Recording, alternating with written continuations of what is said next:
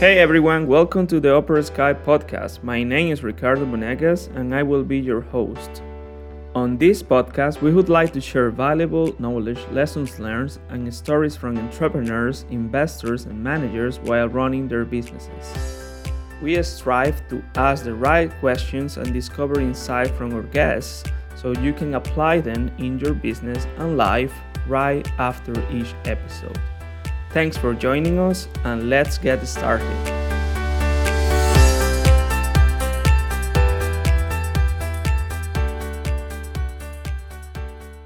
Hi everyone, today we're talking with Tanja Koch. She is the co founder of Amplo and Chief Customer Officer.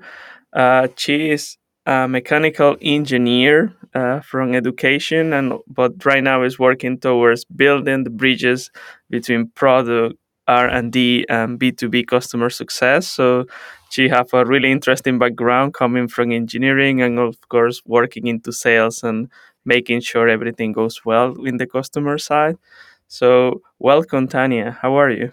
Hi Ricardo, thank you so much for having me. Yeah, really good, thank you. It's sunny outside, so uh, a lot of energy.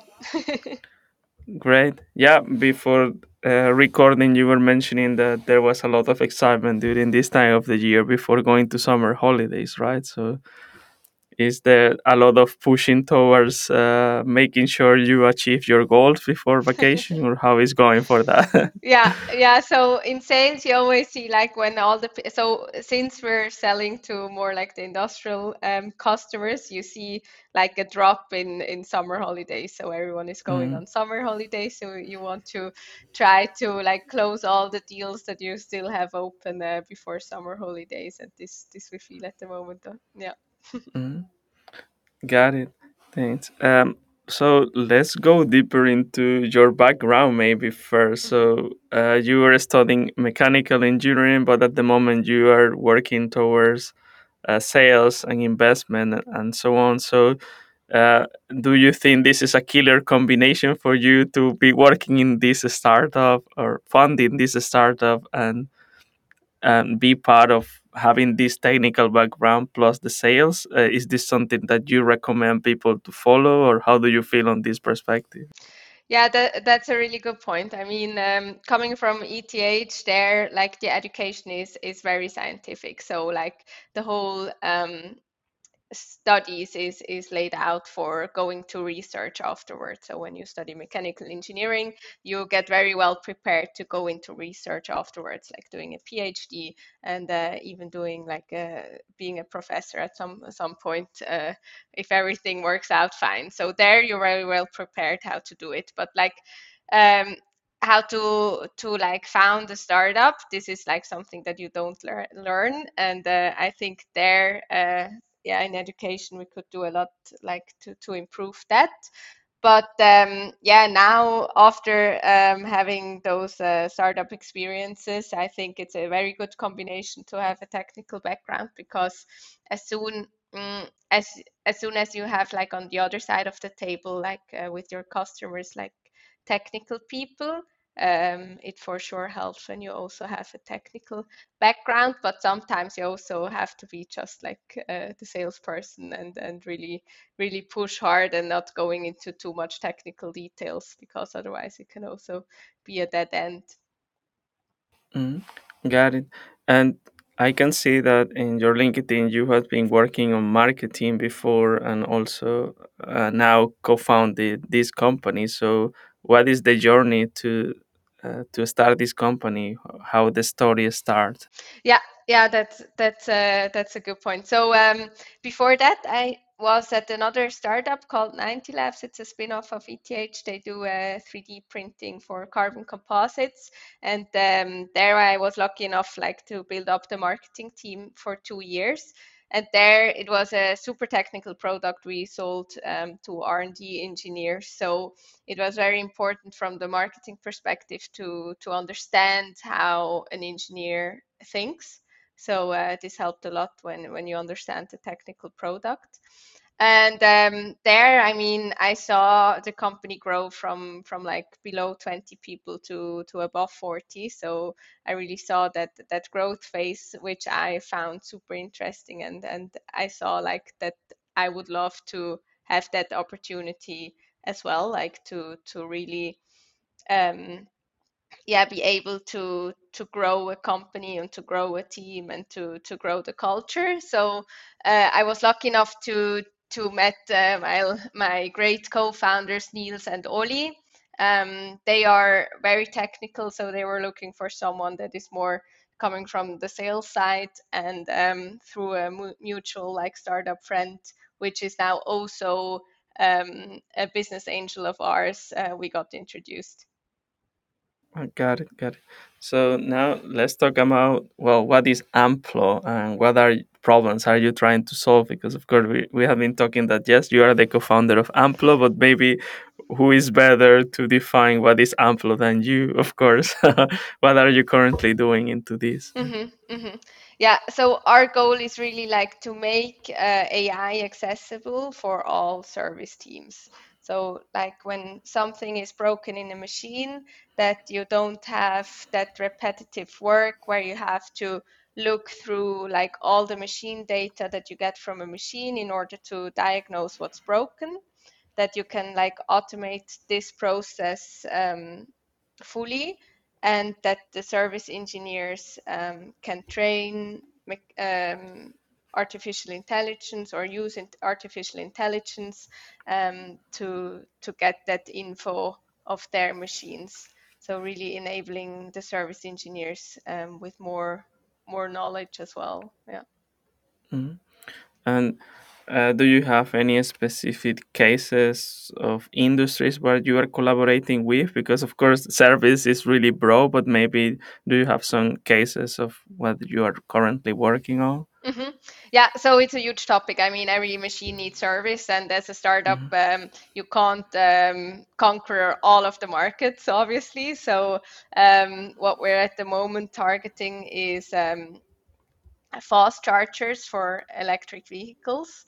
So they are deployed at the moment globally. So there are a lot of fast chargers out there and they need to work. So if you are um, the driver of an electric vehicle and you want to charge your car and you're not able to because the charger is broken, um, then you have very, very unhappy customers. So there we work with the second largest manufacturers of, of um, chargers um, and there they can diagnose automatically what is broken in the charger uh, using Amplo. Mhm. So Get it. yeah. And just to understand well, because of course I am not really into the industry, of course, of service Mhm. and so on, and, and machine industry, but uh, that does it mean that right now the existing hardware doesn't give you any let's say functional data that is more let's say human friendly and you are solving this problem or how does it work because i assume that every machine is giving some data but maybe is not really friendly for a service engineer how, how do you feel on that Exactly. So, I mean, the service engineer um, or the service engineer teams, they are the expert of the of the machine. So they know the machine quite well, and they can also look at the data from a machine. And what I mean by data from a machine, so normally in modern machines, you have sensors installed which collect data, can be temperature, can be um, sound, can be pressure, can be anything. So there normally what they do is look like like take a look at the sensor data and trying to identify like weird sensor signals and then a field service person is going there to check if if really this component is broken for example Mhm. and now with Amplo if they have for example 20 sensor data streams and they know exactly or they already labeled at some point of time um, what what the um, incident was they can start training machine learning models so we say like 10 times a specific failure needs to happen until they can automatically diagnose this failure Mhm. Got it. And what is the process for you guys on building the software of Amplo and understand what are the key metrics that the service engineers uh, needs for their operations if there is some kind of process how did you arrive to the sol- to do this solution in the ev chargers Mhm. market and also making sure that you were tracking the correct metrics that they need uh, how was this process Yeah, yeah. So um, this is this is a very good point. So what we try to do is like work uh, like very closely with our customers and always trying to understand what their biggest pain point is and how we can enable them. So um, for service engineers, service engineers are for sure not data scientists. So there, what we did is we tried to do the Amplo platform as simple and intuitive as possible uh, in the design. So we always compare it to to like website building. So for example, 20 years ago, you needed to be like a really good programmer to um, to uh, build a website, and now you can just drag and drop it. And uh, this is like the approach we take at Amplo. So we really want to make the machine learning part so easy that you can just drag and drop your data, let's say, and then you can already deploy the machine learning models without actually knowing that you trained now a machine learning model. So really about the yeah usability and trying to understand the customer. Mhm. got it and uh, how long it takes you to define what are the key metrics of these service engineers or is this this ongoing or you are already clear okay these are the metrics they need to follow in weekly basis or something like that? It's just out of curiosity of course. Yeah, right. um, yeah, sure. The key metrics, um, most of the time it's like lack of personnel. So at the moment it's very hard to to I think in every like in a lot of industries you see that, but also in the in the service industry you see that um, it is hard to find uh, people uh, which which have that specific knowledge. So what you try to do is you try to put like more work on the people you already have because it's so hard to find. So this means that you need to automate a lot of processes in order to be more efficient that like less people can can can cope uh, with the workload. And uh, so key metrics is for sure like uh, time to diagnose um, for one specific failure and then also like how much does it cost um, if the machine doesn't work anymore. So if this is like very very expensive like downtime of machine is super expensive then normally it is a very good uh, business case where Amplo comes in. Got it. Yeah. Yeah. So that's great because of course uh, in the future there will be more and more ev chargers right? So this is a good um, solution for this problem right? That we need to charge the vehicles right? Exactly. Um, how is this process for you and till now? What is the milestone that you are most proud of at least in this early stage of your startup so uh, if you have any of these moments already or you are uh, still hustling to find the product market fit and so on right so how what is the these small wins that you have in the in the way right Yeah, yeah. So I think like product market fit, I mean, this is a huge topic also with our investors. I think if someone can say they found product market fit, they are already probably a really, really big company because I think this is like, yeah, if you can really find or nail product market fit, then then it almost sells itself. It's a little bit like the Slack example. I think there they really did did a great job. So uh, we're for sure not there yet, but, but but trying to find it as soon as possible. Um, and milestone I'm the most proud of. That's a that's a really good point. So I thought about it a lot, and mm, for me, it's like the the super small wins. And I think when it comes to to culture and team, so for us, uh, we talk about this a lot also in the like in the founding team, like how we want to build the culture and and what like how we want to live like the culture of Amplo. So I think yeah, the biggest milestones are like those really small wins when you get like a really nice compliment from from your team members uh, or a thank you like for all your effort you put in and your work. So I think those those small things are the ones that that are for me like super big milestones because then I know okay, our culture is on the on the right track. Great, great. So, just before going deeper into Amplo and maybe about sales or investment, is like I would like to come back to you and your role because you were saying that you are a chief customer officer. So, uh, what does this means in your day-to-day uh, activities, and how do you manage your time into those activities? If you can walk us through these. Yeah, that's a that's a really good point. So um, I'm taking care of a lot of sales topics um, together with Oli and Tilo. So we're we're a team of three which really push sales. And um, in the last month, I, I was also uh, occupied with uh, fundraising. So there, what I see is like uh, sales is very, you can plan it very well. You know how much outreach you can do. You know exactly when you have your sales meetings and like with investors it's totally different it's very hard to to plan it properly so there's like the yeah from the investment side i think there i always try to plan it very specifically that everything is is, is aligned but there you really yeah everything can happen in a day and it's a total roller coaster. And uh, from the sales side i think there we really try to find a structure to like how do we do the outreach? Um, how do we use our network? Uh, i'm a really big fan of using the network. I think if you have people which know people use that and really really push that because it helps so much.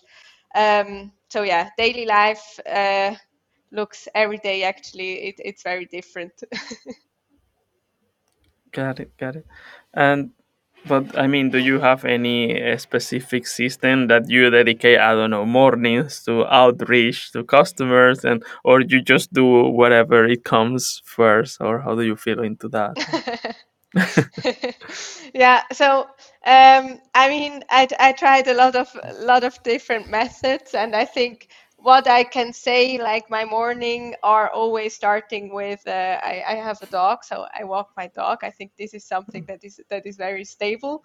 Um, and then we have like uh, every second day um, we have a sales meeting where we go through all the deals. So this gives a lot of structure. And then we have like weekly goals on how much outreach we want to do, like how many contacts we want to to contact. So, and for me, this is enough structure. I don't need to to Mhm. block like everything in my calendar because eh, yeah, it's just not the way I work. I'm more like uh, trying to achieve the goals, but like how to get there, uh, yeah, it's it's more um, how it, it fits in the in the schedule. mm-hmm. Got it. So that sounds great. And just how do you keep motivation in your everyday activities? Is because the vision of the company is something that's so great for you, or do you have any ways to cope with maybe some stress in your day-to-day operations or how do you do that if if you have anything like that Yeah, that's that's also a really good point. I mean, I had I had to learn that uh, I think during ETH as well as during my my last experience uh, at 9T Labs. So uh, at ETH, for example, there you have like exams and then only two or three weeks of holidays, and then uh, semester starts again. So there it was really hard to like really switch off because you never knew also your exam results so this was was always like quite um, a push and there i didn't learn it that well i think like to switch off and um, then during like my working experience i really started to as soon as like i mean there are like times which are super stressful and then there are also times which are not so stressful. And a lot of the time i was like when there was a time which was not so stressful i tried to to find new things which i can could do so i i wasn't very good in like switching off and i think over the last year um also i think because of the dog i managed this much better like really if there is a time where it is not that stressful really take some rest and uh, yeah get new motivation Mhm. Got it. So thanks. So everyone should get a dog, and that will help a lot. So that's the they make you happy every time, right? Um. Okay. So now let's go deeper into sales and what does it mean sales for you and recommendations Mhm, from Amplo. So you said that you have these weekly goals of outreach and and at the same time i know that by experience that of course people is getting annoyed of course of call emails and call messaging. So uh, can you tell us how do you approach sales in b2b at this stage in Amplo? Or if maybe some tips into that how do you reach to new potential customers? Do you use warm introductions or you have any other techniques that you're applying and testing? Mhm, mhm. Yeah, uh, I mean, yeah, totally. We test a lot of things. So what we have is like we have like um, different verticals that we want to approach, so different markets, um, with one specific product. Like the product, I mean, there's Amplo, but then in the Mhm. Amplo platform there are different products. So there we want to be like super specific because most of the time the customer does if you ask the customer like like what do you want you don't get you don't get an answer. So what we're trying to do is trying to lead the customers to that specific product we have by finding out in a discovery um, if they struggle with, for example, um, machine diagnostics, like finding out what is broken in the machine. How they do it, we don't care at that specific um, moment in time, but just like trying to find out if they struggle getting um, to a result to diagnose what's broken in the machine. Um, and then when we go through those verticals, um, what we use a lot is um, Sales Navigator to find um, service engineers that are in charge at the specific company, at the specific location. And um, then, of course, this is like my favorite thing to do. Then you always see like the mu- mutual connections. And if there is a mutual connection, I always reach out to my connection to ask if they know that person. 99% of the time, it's just a LinkedIn connection, but uh, that 1% where they are, I don't know, neighbors or I don't know, uh, it's really helpful. um, got it so so this is how we do it and then of course the ones that uh, we're not connected to um, what we do is like uh, we put them into a sequence with uh, cold emails and cold calls um, and then really trying to motivate them that they are that they want to talk to us. So what we really try to do is like really doing a discovery and trying to find out what their problem is and uh, also like yeah setting them into a vision that they can solve a problem for their company so that there will be like the star in the company Mhm. And do you believe this is working for you on the call outreach, meaning that uh, you are being able to convert some of them, or do you have any metrics of conversion percentage? And and also, what is this?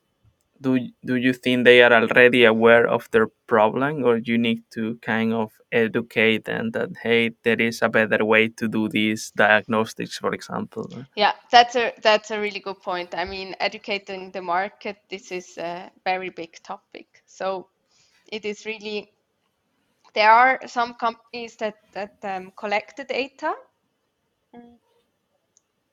but don't know what to do with it. So there we have to educate. And there are other companies which not even collect data from their machines. So there you have to start at the very other point. There you can just educate them and hope that they will connect their machines. But you you know you already know this is not going to be a customer in the next uh, two years.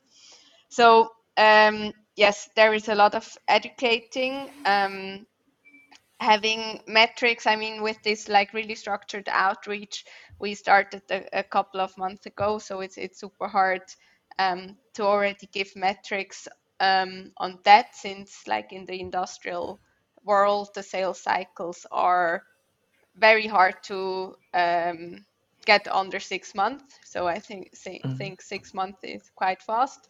But then also like the deal sizes are a bit bigger, so it, it is worth it again. But I think six months is a good way to to find out more. So this is uh, why we can't really talk about the metrics. But um, Mhm. yeah, as soon as you schedule a meeting with the people, I think then it's uh, then there's already a lot uh, where you can influence the the decision. Mhm.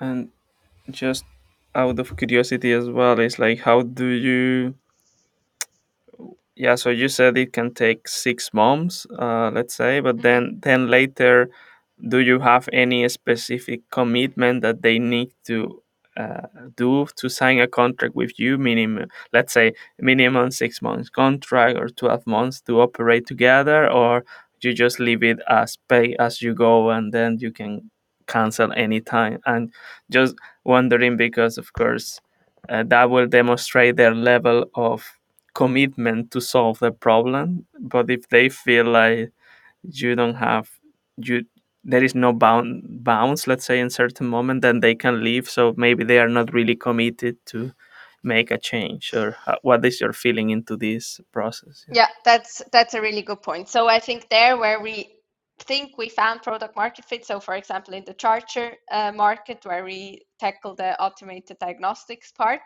there um, six months of course is not it's not taking six months there because there we already know the problem exists. So there what we do is um, they they are on the track because the like the main concern is always like, but does it work with my data? I mean, you tried it with other data and there it works, but does it work with my data? So what we do to um, overcome that trust issue is we say, okay, here is the platform, upload your data, um, take your two, three use cases um, which you have the most or which are the most painful for you and just try it out with your data. If it works, then then it's a done deal actually.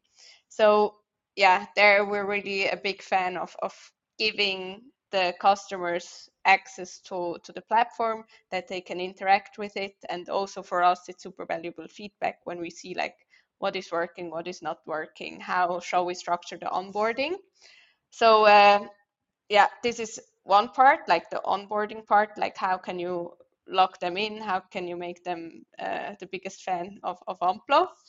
And um, then there's the the contracting. So for us, what is super cool, you can it's very if you know the customer, it is very easy to to build up the business case. Because for example you know how many hours they will save you know um, how expensive it is if the machine doesn't work. So there you have like a business case which you can present to the executive team.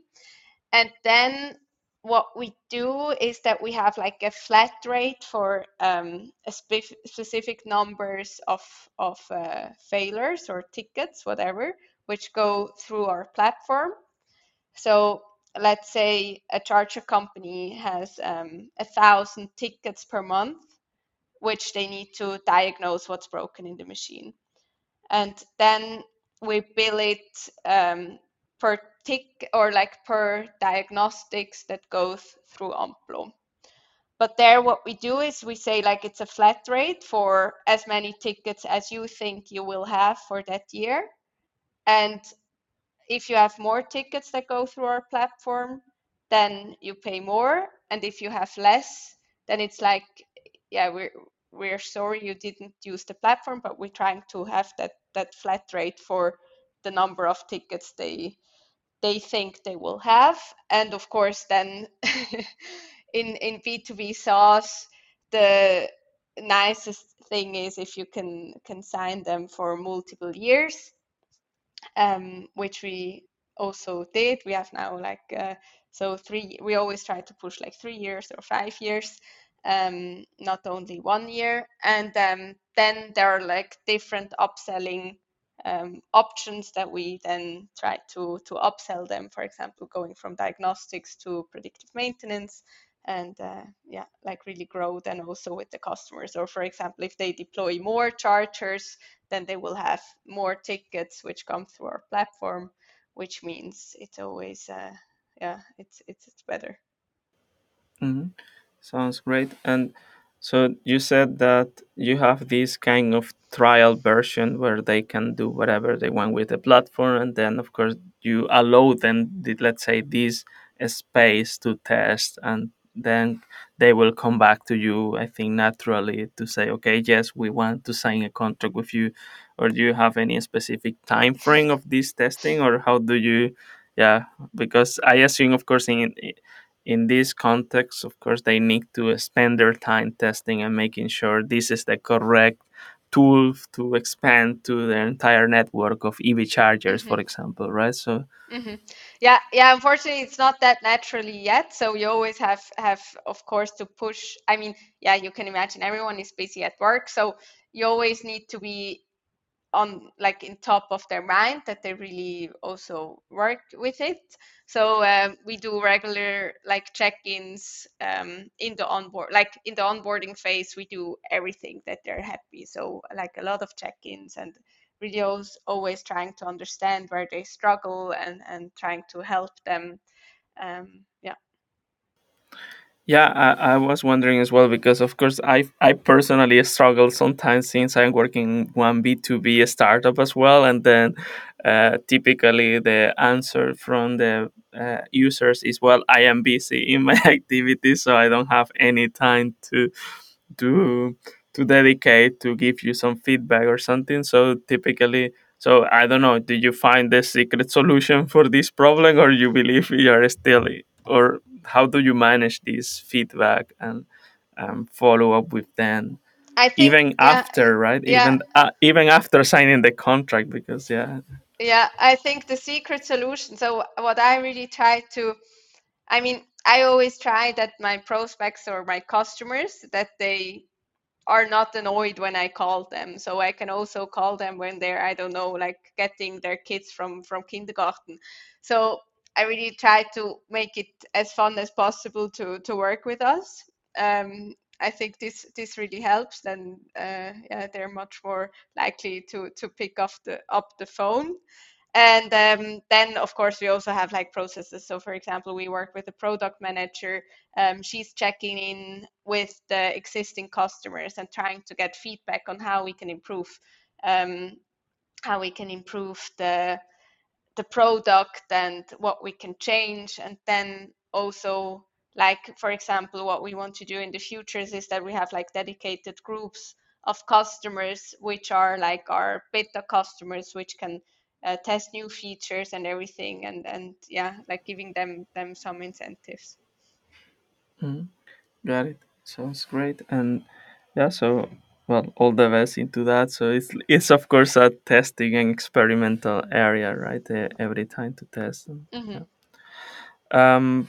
Yes. Now talking more about product design and development. Let's say so. What is the team structure that you have right now on this perspective? So, what is the ideal team that you would recommend people to have to be able to build this software and, and to iterate it? Yeah. Yeah, so we're very lucky that that we have Neil. So he's a very, very talented tech guy, and uh, I think like what I see at the moment a lot is that other startups struggle to find find like a tech co-founder. So um, with Niels, yeah, we couldn't be be more happy to have him. So he's also a mechanical engineer, but like he's a great programmer, and and he he loves machine learning and AI. Um, so he was the one like really being able to to build the whole platform uh, from scratch which is super nice and now he has a great team uh, as well. Um, we have a full stack developer and a uh, machine learning intern. So one is like really focusing on the machine learning part to make that better and one like really on the yeah user interface and and then the front end. Hmm Got it. And so, do you have any recommendations about how to find a Neil in uh, in Switzerland, for example, or what are your How thoughts into that?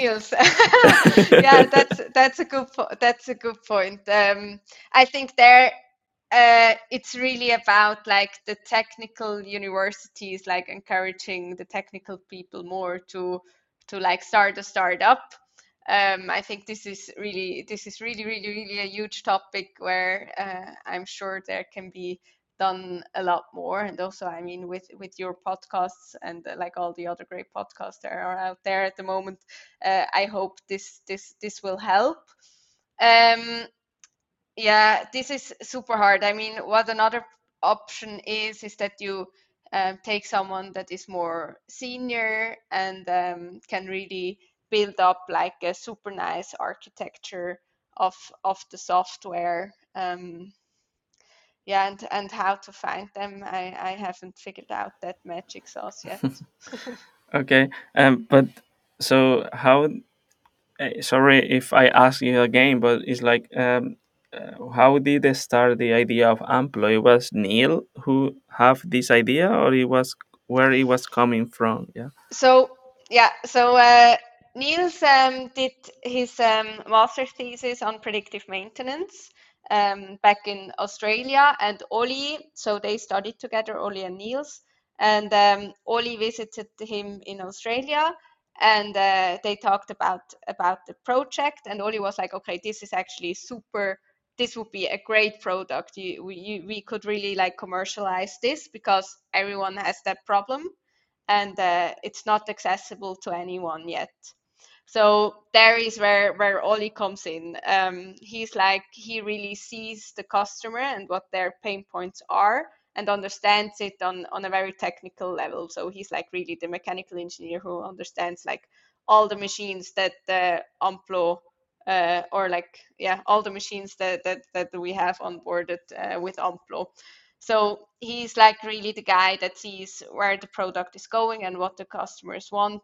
Um, yeah so like i think this is like the, the killer combination like having someone from the tech side and then someone with like a person that is technical but also sees like really the pain points of the customer and can envision the product mm-hmm.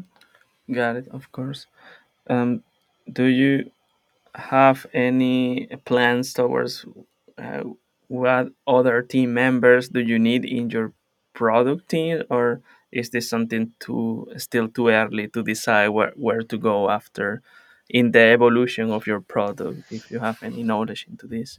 Yeah yeah so there i think there's like the general um, advice uh, which which i can give. I think at the like in the beginning of a startup it's always very tight with with money so you just need like um, super motivated people young people that are very skilled so they can build a proper product let's say they they can build something that works.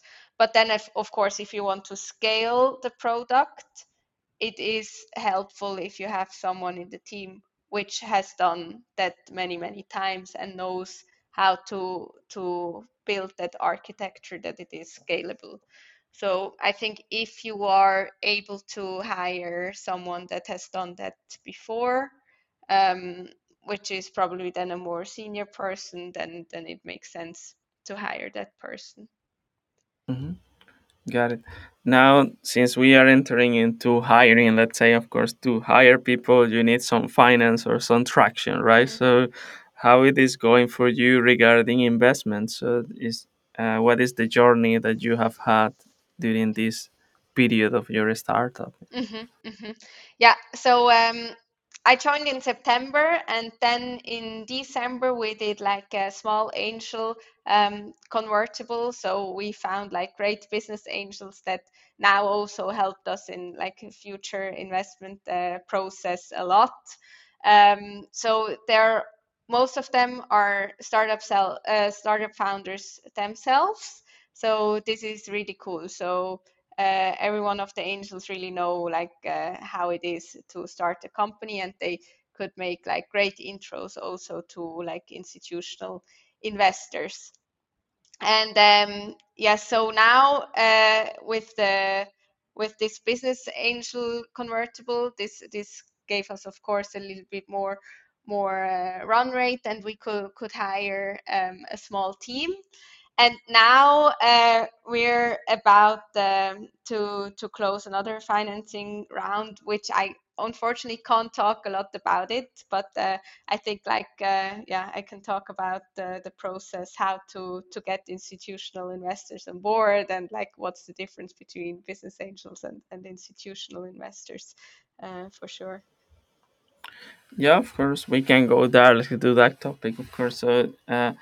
What was the process to bring angel investors, uh, at least, and then, of course, we can compare it to institutional investors. What are the metrics that, and let's say, points that they were looking to validate to put their money into your startup? Mm-hmm. Mm-hmm. Yeah, that's a that's a really good point. So, um, I think what's the cool thing in Zurich is that the startup scene is not so big yet. Uh, it, it's growing, uh, which is great. But um, from from my experience at 9T Labs, I was able to meet um, a lot of people from the startup environment, and uh, we were very lucky that um, 9T Labs was the the neighbor of Yokoy uh, for a few year or not a few years, a few months probably at Technopark. Um, so I I know the guys there or like the, the people from Yokoy quite well, and now we have three business angels which are in the founding team of Yokoi, and uh, of course they bring great knowledge and great network, and uh, they they helped us a lot. Then. Um, we have others like Flavio Pfaffhauser from Beekeeper, who has also like a great experience on how to build a scalable process. Then uh, Manuel Grenacher, who sold Coresystems to SAP, which is a field service management um, uh, solution. So there he has like the service um, experience. So we really tried that like every business angels, and I didn't mention all of them now, unfortunately. but like we tried that everyone has like a certain, um, let's say, uh, knowledge which can help us. Is it sales? Is it investors? Is it um, business? Is it finance? Yeah. And then like to to to convert them as business angels. I mean, it's like a, a business angel. Normally, it's it's their private money so uh, there i think it's always uh, very emotional as well like to to invest in a team. And uh, yeah i think um, this is something that we really try to like getting the trust that we really want to to build Amplo and we believe that this is something that will come anyhow. And uh, yeah and then i think if if they're convinced that the team works well then it's it's easier. Mm-hmm. So you believe that the team is one of the most important metrics into into at least in the early stage, right? That they believe that you guys as a team can achieve the vision. Let's say. I think so. Yes. Mm-hmm. Okay, and now since you raised this initial funding from angel investors and now you're looking for institutional investors so uh, do you see any difference in the process into metrics and validations and the due diligence process that maybe you can mention uh, mm-hmm, mm-hmm. yeah um, yeah totally. So um, from of course from from the metrics. For example um, the all the business angels normally they don't want to see like uh, a financial planning into the next five years. They want to see like if if there's a product if it works if we have some traction uh, if we're a good team. But um, then this this was for sure like the the thing that that took a lot of time and it was also very valuable is like really doing that financial planning for the ins or not for the institutional investors but we knew that the institutional investors will ask for it so we really try to to plan it. And then we you also see then you plan something. You're super optimistic. You think you will will sell like crazy. And then maybe three months later you see, see like okay uh, actually maybe we we need to adapt the goals a little bit. So there you learn really a lot as soon as you have it like written down with numbers um, so yeah, I think financial planning is for sure something that that is something that you need for the institutional investors, which you might not need for angels. I mean, yeah can be different can be some some of them for sure are very keen on on seeing that already early stage and i think it also makes a lot of sense um, to to really take some time and, and look into that you also see it like as a team when you do that financial planning you also um, realize like how well aligned you are. It's a really good thing to to align i think. Um, yeah and of course like first round with institutional investors um, this is like a feedback that we got a lot. Is like the team is is, is still it's it's very important. Um, but the biggest difference i think is like the market. So your institutional investors they need to you need to convince them that the market is big enough. And if you can't do that the, my experience is that that they won't invest. So we put a lot of effort like really showing that the market is not only the ev charger market for example but there are like a lot of different verticals and it is easy for amplo to come to the uh, other other verticals so yeah really the the size of the market is something that that is really important Got it. And so, and this uh, decision of the markets is something that it was based on your product iterations and testing, or it was something that you were researching on the internet. What are the trends and and where is going the maintenance and monitoring of the industry? Let's say. So, how was this process to let's say to select these industries that basically you were showcasing to the investors to say well this is the future. This is what we we can go in the entire vision let's say? Um yeah yeah that's a good question. So for sure like uh, what helps i mean traction always everyone tells you that but i mean traction this is just the the key metric. This helps this shows that someone wants to pay money for your product.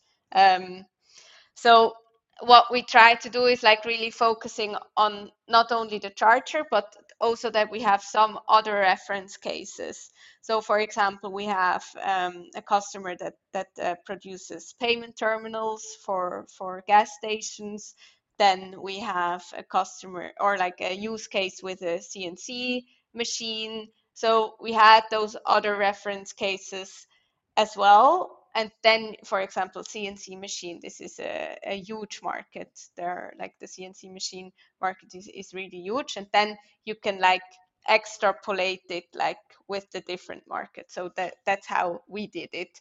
Because if you do it from the other side, like if you just say um, the connectivity uh, of the machines market is huge, it's not very it is harder to imagine it how Amplo will grow in that market. So we really try to go um, from yeah like the bottom up approach, having a use case in a reference industry and then grow in that industry. got it so i assume that let's say you in your day-to-day operations you have let's say the customers that at this moment on time you want to grow because you already prove a case a business case and it's working and then in parallel to that you as well are kind of testing and created proof of concept in other industries is Mhm. this something like you are operating at this stage yeah? Yes, yes, totally. This Mhm. this we do a Mhm. lot, and uh, there, of course, you can also um, to if you want to like iterate and, and tweak the product you can also work a lot with wireframe so for example if we enter a new market and we're not quite sure how it should work we're not implementing the whole thing on the platform. So uh, luckily there's figma where you can do like a lot of, of wireframing and really iterating with those those um, reference customers in new industries and uh, iterate quite fast before like really building it into the product. Mhm. Great, great. So now going more, and it's almost the last questions for today. So it's like, how do you keep learning and keep this pace of you as a chief customer officer and and try to learn more and be better in sales, be better finding investment. So do you follow any resources, podcasts, or something which is helping you in this stage of the company that maybe you can recommend? Yeah, so I totally should read more books. I'm not I'm I'm not the biggest reader to be honest, uh, because there I think you have like knowledge which is super deep, and um, my uh, yeah my resources are more like podcasts. So of course you also know like Swisspreneur. I'm I'm a really big fan. I think there are a lot of like great people uh, on that show. And then um, also like i'm trying to i mean it's always hard when, when you have like a, like a really tough schedule um, like to go to events but most of the times uh, events can be super valuable if you can talk for example if for um, with someone that was on the swisspreneur show uh, it is always super interesting because then you can like really interact um, with that person and then like ask more specific questions which then can also also help your business so um, yes this this i'm doing a lot like really learning from from other people's experience mm-hmm. Great. And in the Swiss uh, market, do you follow or go to specific institutions uh, that you follow as, uh, let's say, mentoring or events uh, that maybe people can follow, apart from Swiss Swisspreneur, of course? But mm-hmm. what have you go to some sessions of, I don't know, uh, in Innosuisse or something like that, or do you recommend to go to these places? Mm-hmm, mm-hmm. Yeah, so um, I mean, for me, a huge topic is like having more female founders, of course, in in, in the industry. So uh, we have uh, a great business angel, Isabel. She she's uh, doing Sandborn. I don't know if you know her. I think she would also. Okay, she's also would also be a super cool guest, probably. Um, and um, so yeah what i try to do like from the community building is like really focusing on on those uh, like um, female events because i think it's just not not uh, diverse enough at the moment. Um, and there are a lot of great uh, yeah great things also like in zurich and around zurich for for those topics. But i think yeah isabel is really a great uh, great uh, yeah reference to go to. Okay so sounds great. So that i will put it in the comments maybe of the podcast to say okay you if you are a female entrepreneur you can visit uh, Sandborn, Sandborn yeah? So mm-hmm. to move and get to know of course more more people like you and and your interesting journey. Mm-hmm. okay uh, so just for today uh, this is it but of course if someone wants to reach you out and get to know you more or if they have any questions more or uh, where they can reach you out. Yeah so uh, i just checked my linkedin before. So on linkedin when you go to contact info you also see my email address and i think uh, the way uh, where i answer for sure is my email but you can also reach out on linkedin but maybe you have to remind me because uh, for me linkedin messages are like the ones that are very hard to uh, keep track of. Got it.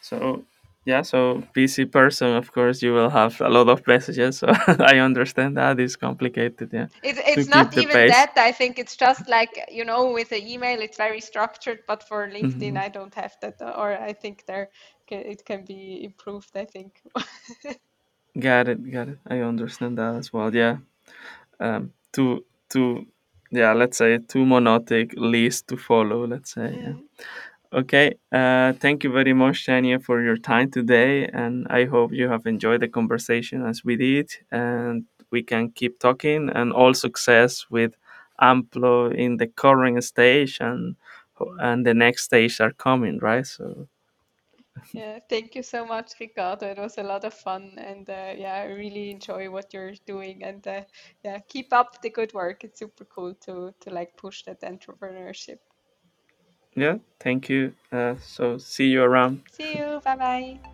bye